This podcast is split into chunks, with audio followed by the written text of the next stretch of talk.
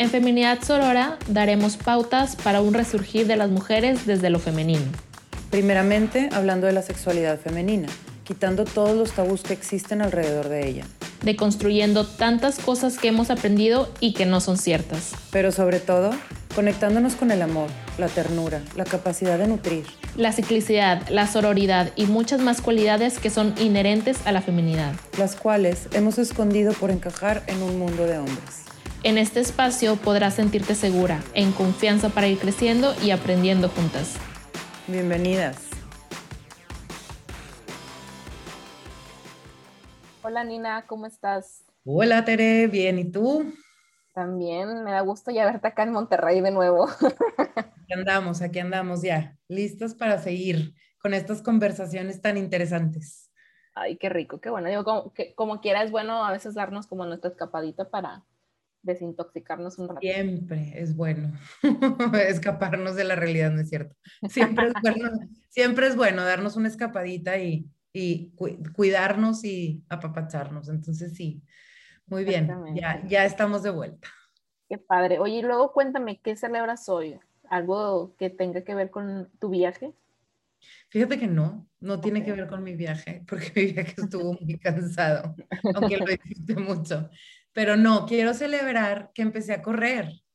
Toda mi vida a mí me ha gustado mucho, me gusta mucho hacer ejercicio y desde muy chica empecé a batallar con mis rodillas y entonces, este, pues no, pues trataba de correr y me dolían las rodillas y sí, no y así y di, porque así es el universo tan hermoso, con un terapeuta que finalmente me quitó mi dolor de rodillas. Entonces ya estoy corriendo, después de treinta y tantos años, ya estoy corriendo. Entonces estoy, me siento muy feliz, me, me deja como muy energetizada todo el día, o sea, realmente es algo que me gusta mucho hacer y pues finalmente lo estoy pudiendo hacer. Entonces estoy súper contenta y eso es lo que quiero celebrar hoy. Qué rico. Oye, de hecho, este, cuando cumpliste años, me acuerdo que vi una foto que estabas en un equipo de básquetbol. Ah, sí. Y, yo de que, o sea, como que a veces se me olvida esa parte de que te gusta hacer ejercicio y no fue como que, órale, yo no sabía que Nina había jugado básquetbol. Sí, sí, sí, juego básquetbol. Ahorita, bueno, con la pandemia se canceló el torneo, pero ah. jugamos equipos de mamás de diferentes colegios, ajá. Cool. Y, y jugamos, jugamos básquet una vez a la semana. Pero sí, ahorita, ahorita está suspendido, no lo hemos retomado, espero retomarlo súper pronto. Este, pero sí juego básquet. Bueno, mi gran pasión es el básquetbol, realmente no es la corrida. Pero bueno, eh, mis hijos que también juegan básquet, de repente me salgo ahí con ellos. Ay, qué padre. pero me encanta, me encanta, me encanta. Pues sí, aprovechar la altura. Pues claro que algo sirva, caray. Sí, pero desde segundo de primaria juego básquetbol, o sea, me encanta, me fascina, sí. Wow, bueno, entonces ahora ya saben algo sobre Nina que yo tampoco sabía, entonces, qué pues emoción, Nina, conocerte un poquito más todos los días. Gracias, Tere, sí, muy contenta. ¿Y tú qué celebras hoy? Cuéntame.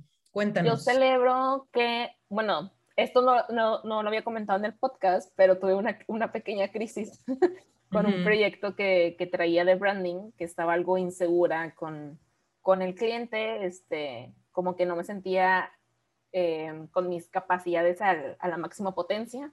Entonces le hablé a Nina de que help y ya me, me dijo, las respuestas están adentro de ti entonces, no, no me dijo eso, sí me ayudó, pero, pero más o menos para que se imagine. The force is with you, sí, fui, un Jedi, ¿cómo? Sí, un Jedi, la fuerza está contigo.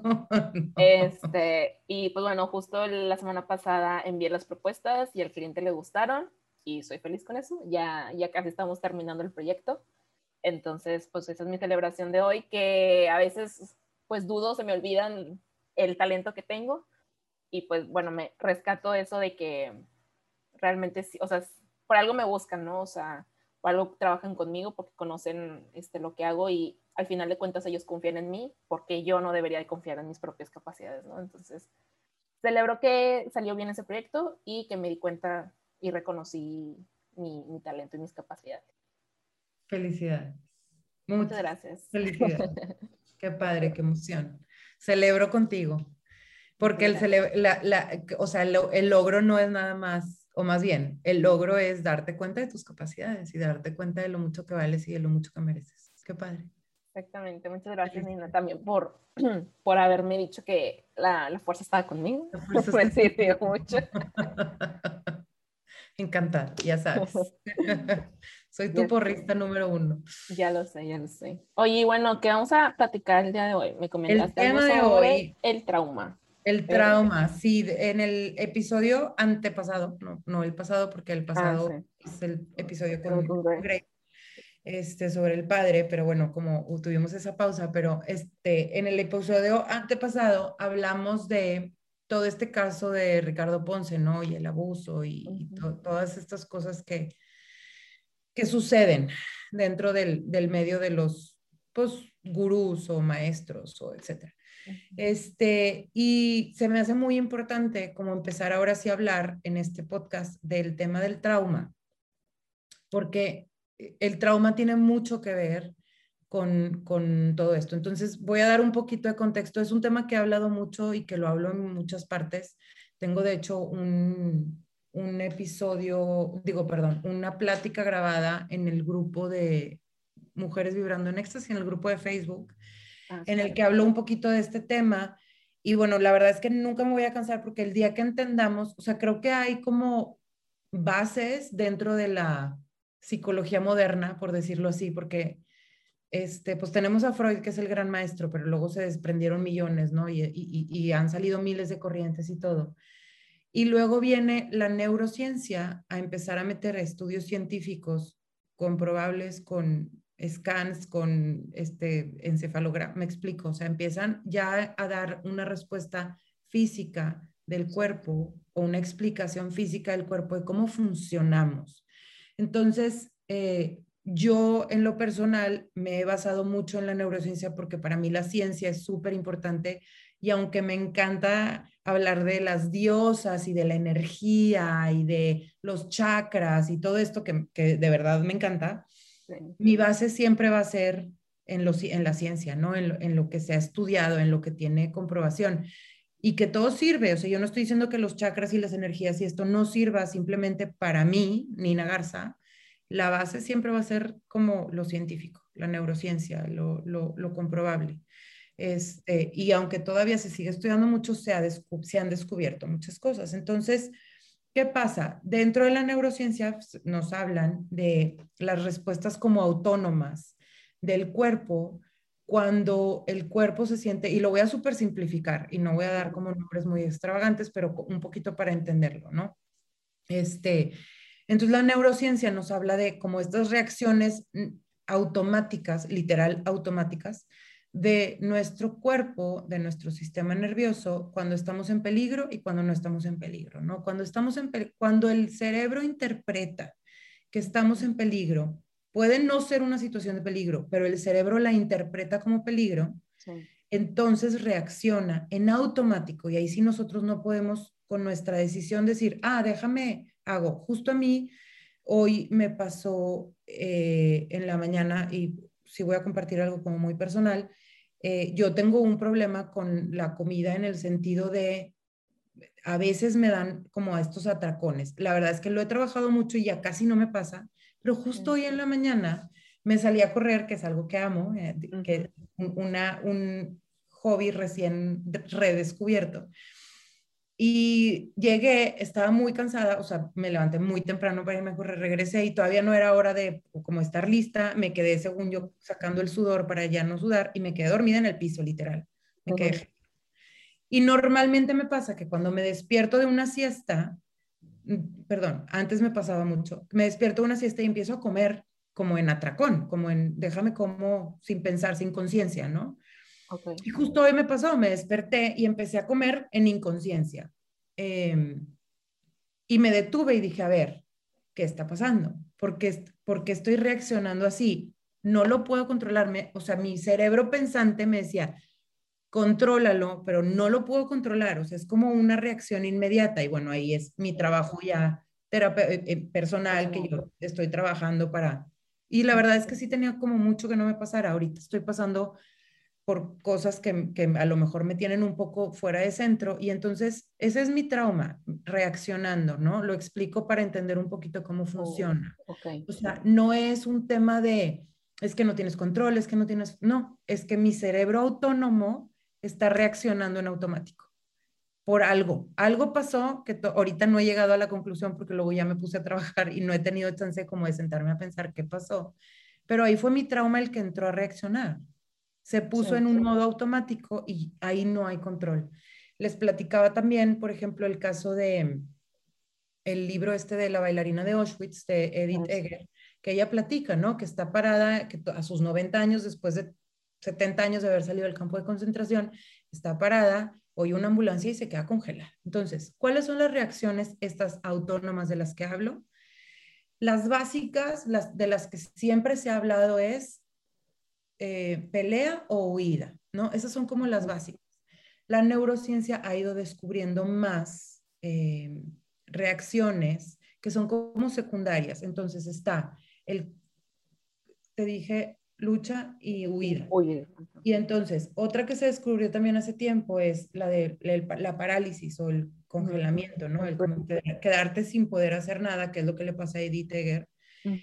Pero luego hay otra que es, esa es súper reciente de la que están hablando ahorita, que se llama, eh, o le llaman el people pleaser, o sea, como esta necesidad de agradar a los demás, de, de,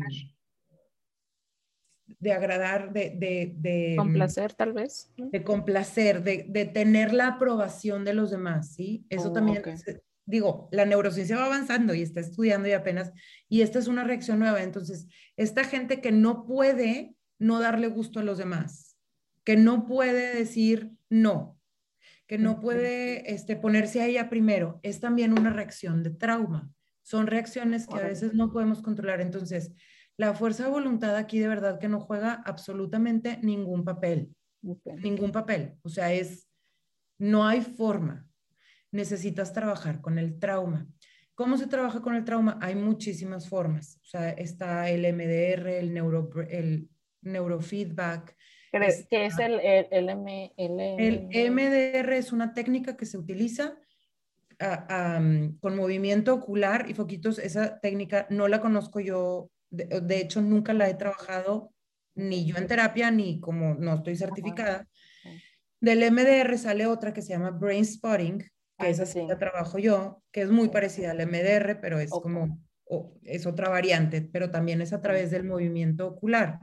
Estas dos eh, técnicas, cómo funcionan, es que descubren que a través del movimiento, a, través de la posición del ojo podemos accesar a nuestro cerebro inconsciente. Entonces, cuando tú, no sé si les pasa, por ejemplo, que hay momentos en los que te quedas viendo un punto fijo y estás viendo ese punto fijo nada más y te vas, el, el te quedaste ida. Bueno, es tu cerebro procesando información en ese punto específico. Entonces, eh, el cerebro tiene la capacidad de procesar esa información. Entonces, con estas técnicas lo que hacemos es ayudar al cerebro a procesar esta información para que ese trauma vaya disminuyendo. Hay traumas que nunca sanan por más tratamiento que les demos, pero sí podemos aprender a vivir con el trauma. Y la frase que les compartí la sesión pasada, que es precisamente esto, que un buen terapeuta lo que hace es sacar los más recursos que pueda la persona para dejar el trauma atrás. O sea, muchas veces al trauma no lo podemos atacar directamente, no, no hay forma de cómo sanarlo. El chiste es encontrar otros recursos que sean más fuertes que el trauma para que la persona pueda ser funcional en un mundo, en el mundo en el que vive, ¿no? Entonces, este, bueno, ya me, ya me, se me fue el hilo, pero el, ok, otras técnicas ah, de las que, que, pueden funcionar, por ejemplo, la hipnosis, los hipnoterapeutas también trabajan mucho con el trauma, este, el brain spotting, la meditación y el mindfulness. Son técnicas súper fuertes para poder trabajar con el trauma. Ayudan muchísimo al sistema nervioso. Entonces, ya, ya la meditación no es nada más mambo jumbo o esotérico. O sea, la meditación ya está comprobado que sirve y que funciona para que nuestro cerebro procese información y pueda sanar traumas. Entonces, todas estas técnicas nos van a ir ayudando a sanar el trauma, pero hay que entender que hay cosas que no se pueden resolver con una simple plática o con una simple, ah, ya me di cuenta y ahora qué hago. Em, todo lo que es proyectivo, por ejemplo, también nos sirve mucho. O sea, todo esto de las cartas del tarot y las cartas de las diosas y este, inclusive, por ejemplo, las constelaciones familiares son proyectivas. ¿A qué se refiere? Nosotros estamos viendo algo afuera de nosotros y entonces en base a eso que estamos viendo entendemos algo. Es como dar otra perspectiva a las cosas. No es como que la carta tiene poderes mágicos y entonces va a venir a hablarme. No, es que a mí me sale una carta y yo interpreto de esa carta lo que yo necesito, lo que yo necesito saber. ¿Sí me explico? Entonces, este, todas estas cosas nos van a ir ayudando para poder trabajar con el trauma hasta aquí me sentí en clase, literal. ¿Alguna pregunta, alguna duda?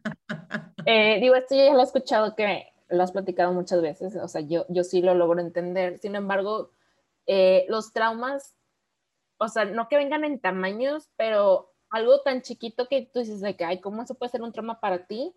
Para otra persona puede significar que un big deal, ¿no? O sea, no, o sea Exacto, exacto. Y aquí entra tu historia personal, tu historia de vida, tu historia familiar, los genes que recibiste, o sea, porque a una persona un hecho no es traumático y para otra persona sí es traumático por la configuración personal de cada quien. Y sí, tienes razón, hay cosas que para una persona no, no significaron nada, no causaron un impacto y para otra pueden significar mucho. Este, y hay algún, o sea, algo como para identificar los traumas, porque a veces como que como tú dices, de que esos atracones que tú tienes o habías tenido son respuesta de algún trauma que viviste, ¿no? Entonces, hay algo que nosotros podamos como que, alguna herramienta o algo para nosotros darnos, cuenta cuál es el trauma o si en verdad vivimos en un trauma y no lo hemos sanado o algo así, porque a veces decimos de que, ay, es que me faltó autocontrol, pero no, o sea, tal vez hay algo más, más atrás de, de eso, ¿no? O sea, como que algo más profundo. Normalmente los temas que son recurrentes te dan indicios de que por ahí hay un trauma. O sea, esos temas que llevas trabajando años y que no puedes y que no sales de o que sigues reaccionando igual o que normalmente ahí hay un trauma. Ok. O sea, son estas cosas que suceden y suceden y suceden y suceden y suceden. Pero pueden ser traumas desde, o sea, de cosas que te pasaron cuando niño, cuando adolescente y adulto, ¿no? O sea, no hay como que, ay, los, solamente las cosas que te pasaron entre 3 y 10 años, ¿verdad? O sea, es... Normalmente el trauma viene de los 0 a los 7 años. Okay. Lo, lo que pase después es un reflejo del trauma que te pasó en los primeros años de vida. Sí. Wow. O sea, Sí, sí, por ejemplo, este, no sé, una persona, por ejemplo, que siempre vive, este, violentada. Normalmente es un reflejo de la violencia que ella vivió de chiquita, que ella vivió entre los 0 y los 7 años. Incluye etapa de gestación, o sea, incluye la etapa del embarazo. Wow. Sí. Entonces, el trauma normalmente viene de las primeras de las primeras etapas de vida. Por eso también es tan difícil como llegar a él, ¿no? Porque es algo que está muy en el inconsciente, está muy grabado ahí. Entonces, si a mí, por ejemplo, alguien en consulta llega y me dice, por eso es que a mí, no sé, me violaron a los 21 años, yo me voy a ver qué pasó en su infancia, porque de ahí viene. O sea, no es que una persona lo provoque, simplemente es como estar en esa energía, en esa vibración. Y aquí tengo que tener mucho cuidado porque la víctima nunca es culpable y eso de verdad que lo tengo súper claro y, no quiero que mis palabras se malinterpreten, pero si hay algo que podemos hacer para salirnos de esa vibración, y aquí es donde a lo mejor voy a meter un poquito el tema de estas chavas que han sido víctimas de Ricardo Ponce y quiero, y quiero aclarar que yo también he sido víctima, o sea, no es, no es Ricardo Ponce, pero yo también he sido víctima y he estado en esta situación, ¿no? Y yo traigo una historia de abuso en mi infancia, este, que cada vez está más resuelta y cada vez me topo menos, más bien, yo creo que ya no me topo con estas situaciones de abuso, que a lo mejor antes sí me topaba con ellas, ¿no? Este, pero ¿qué es lo que pasa? Que estas personas, gurús, maestros, coaches, tienen todo este conocimiento y saben cómo usarlo, saben cómo usarlo para atraer o para como escoger a las personas vulnerables y a las personas que traen estas heridas para poder engancharlas. Porque unas personas sí caen y otras no caen, precisamente por los traumas que cada persona trae. Entonces, hay personas, hay mujeres, hay hombres que tienen estas heridas y estos coaches o estas personas aprovechan esas heridas, esos como huequitos, para meterse por ahí y lograr lo que ellos quieran, prometiendo una sanación, prometiendo un, un camino nuevo. ¿Por qué? Porque normalmente estas personas que están muy vulnerables están buscando la sanación a como de lugar, porque la sensación interna es tan fuerte, dolorosa, tan fuertemente dolorosa, que están buscando respuestas. Entonces, se van a acercar a personas. Van a, no es que se acerquen, sino son presa fácil son presa fácil de estas personas que andan buscando, son como depredadores que andan buscando a sus presas, ¿no? Entonces, es, esta es la importancia de trabajar con el trauma, esta es la importancia de reconocerlo, esta es la importancia de verlo para cada vez ser menos vulnerables ante estos ataques de los depredadores y de la gente que anda buscando como, eh, pues, tener este poder sobre otras personas. Claro. Pero, y por ejemplo, ¿qué pasa con esas mujeres, como tú dices, de que a una edad adulta este, fui víctima de, un abuso sexual?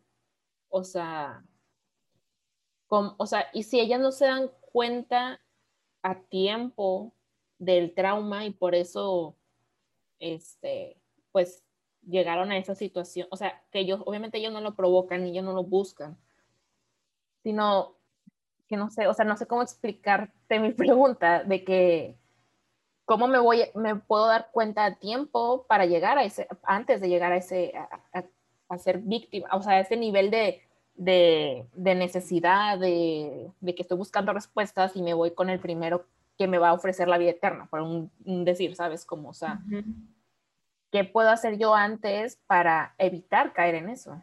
Claro. Yo creo que una de las cosas más importantes que hay que entender es que un buen terapeuta, psicólogo, coach, maestro, lo que sea, nunca te va a obligar a hacer algo que no quieres. No puede condicionar tu sanación a hacer algo afuera de ti. Como ya lo hemos dicho, las respuestas están adentro. Este, y, y creo que como lo más importante es verlo. O sea, tu pregunta es si alguien no ha visto el trauma o si no ha visto, pues desgraciadamente no hay más que verlo. O sea, vaya, hay que hacer trabajo de introspección, hay que ver hacia adentro, hay que entender por eso es tan difícil combatir la violencia, por eso es tan difícil combatir, por ejemplo, una mujer que vive con un hombre que lo violenta y que, por eso salte de ahí, es que no es tan fácil. Claro. O sea, mientras la persona no se dé cuenta de sus heridas, de sus, no, no va a poder. Ok. No sé, no sé, me quedo así como que es demasiado complejo este tema. Es muy complejo, es un tema súper complejo. Eh, porque más que ser un tema de desesperanza, de decir no, no hay solución, es más bien un tema de decir, es más complejo de lo que pensamos. O sea, es más, eh, este, no es tan fácil, no es tan fácil eh, trabajar con trauma, no es tan fácil trabajar con mujeres que son presas de violencia o que viven violencia, este, porque hay heridas muy profundas que luego cuesta mucho trabajo sanar y por eso la neurociencia se está dedicando tanto. Ahorita de hecho están, por ejemplo, tienen como 20 años haciendo em, eh, investigaciones para poder empezar a usar drogas psicodélicos para sacar trauma y para poder trabajar con trauma. ¿Por qué? Porque es, sí es un tema muy difícil. Entonces, ¿cuál es la respuesta? Trabajar también sobre los recursos. Si yo ya sé que soy una persona vulnerable, entonces necesito trabajar más con mis recursos. ¿Qué es lo bueno? ¿Qué es lo que sí sé hacer bien? Eh, ¿En qué pedir ayuda? Oye, ya sé que yo caigo en estas cosas, entonces tener como tu, tu círculo de confianza a quien le puedas pedir ayuda. O sea, todas estas cosas, como irnos agarrando de recursos, a lo mejor es no enfocarnos tanto en el trauma, en la herida, en el dolor, sino enfocarnos también en los recursos, ¿no? Enfocarnos en de qué forma puedo yo em, poner lo que tengo, lo que es lo que me funciona bien, por decirlo, y estoy poniendo entre, entre comillas, no es, que, no es que el trauma es que funciones mal, es una herida, es un, es un, eh, es algo que está ahí en tu inconsciente que no, que no es tan fácil salir de ahí. Ahora, no todo mundo tiene traumas así de fuertes. O sea, no a todo mundo le pasa, pero sí hay que reconocer que la gente que tiene el trauma no le va a ser tan fácil. Entonces, ahorita, por ejemplo, con lo que están haciendo con Ricardo Ponce, yo en lo personal, a una víctima de violencia, no la pongo a denunciar en, primera instancia. Y yo sé que se necesita denunciar porque necesitamos cambiar las leyes, pero si yo estoy pensando en la persona que vivió violencia, lo primero es atenderla a ella.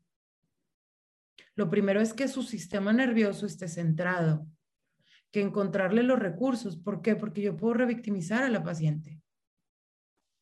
Y entonces, para sacar a una persona de una revictimización, está bien cañón.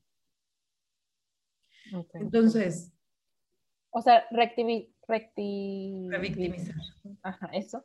Eh, ¿Te refieres a que después, por ejemplo, esta situación de abuso, puede ya volver a caer en otro, algo similar? Puede volver a no, lo puede, la revictimización se refiere a volver a vivir el evento. Ah, ok, ok. ¿Me explico? Entonces, pero es como si lo vivieras en vida real otra vez. Ajá, sí, sí, sí, ok. Entonces, si una persona no está centrada, no ha sanado esa violencia y la ponemos a volver a declarar y a volver a vivir, y le mm, volvemos a hacer preguntas y, y luego aparte, no nada más eso, sino le decimos, pues es que fue tu culpa, porque desgraciadamente nuestro sistema legal de justicia en México no está preparado para tratar con víctimas de violencia. Entonces, ah, pero ¿por qué traías esa falda? Ah, pues sí, pero tú te pagaste el curso, o sea, tú querías ir. Ah, pero ¿por qué te fuiste a meter a su cuarto? Ah, pero entonces, eso es revictimizar. O sea, es volver a vivir el evento y luego aparte, la persona que te está cuestionando te hace sentir culpable de que tú hayas consentido, entre comillas, ese hecho, porque no lo están consintiendo. ¿Por qué? Porque están reaccionando en el trauma, se paralizan. Hay una serie muy buena que se llama The Morning Show o The Today Show que está en Apple TV, que sale Jennifer Aniston y Reese Witherspoon y ah, okay, ya, ya sé Steve Carell creo que es. Buenísima, está buenísima esa serie porque te presentan muy claramente lo que pasa con una víctima de violencia ella sube al cuarto del pelado y una vez que el pelado se le empieza a echar encima, ella se congela. Es una reacción de trauma. No está consintiendo, está bloqueada. Su sistema nervioso no le está permitiendo reaccionar porque está en peligro, se siente en peligro y ¿qué hace? Se queda congelada. Y eso les pasa mucho a las víctimas de violencia. Entonces, ah, pues es que tú, no, es que no es que tú, pero esto, la gente no está preparada para eso. Entonces, hay que tener mucho cuidado porque una denuncia puede salir súper este, contraproducente. Y desgraciadamente necesitamos denunciar, pero lo que más necesitamos hacer es preparar a las personas que toman las denuncias para que puedan atender asertivamente a estos casos. ¿Qué pasa con una persona que está viviendo esta situación? La revictimizas, para sacarla de ahí va a estar bien cañón emocionalmente. No es imposible, para nada es imposible, todo se puede porque el ser humano tiene esta capacidad de resiliencia y de salir adelante, pero desgraciadamente se batalla más. Entonces, todas estas cosas tenemos que tener muchísimo cuidado en cómo las manejamos y tenemos que tener una perspectiva más amplia de lo que está pasando en el psique, en la psique, de lo que está pasando en el cerebro, de lo que está pasando en el sistema nervioso de la persona. Ok. Nina, y ya para terminar, tengo una pregunta. Digo, me encantaría seguir platicando contigo, pero luego nos extendemos. Muy largo. Sí. Em, ¿Qué pasa? Siento que nosotros estamos hablando desde un lugar privilegiado en el que tenemos acceso a la información y, y nosotros ya estamos en nuestros procesos de sanación. Pero ¿qué pasa con esas víctimas, esas personas este, que están como o sea, que ni siquiera se pueden dar cuenta, o sea, y tú dices de que, ay, bueno, es que ya me di cuenta que siempre caigo en esto, entonces yo le digo a mi, a mi círculo cercano que me apoye.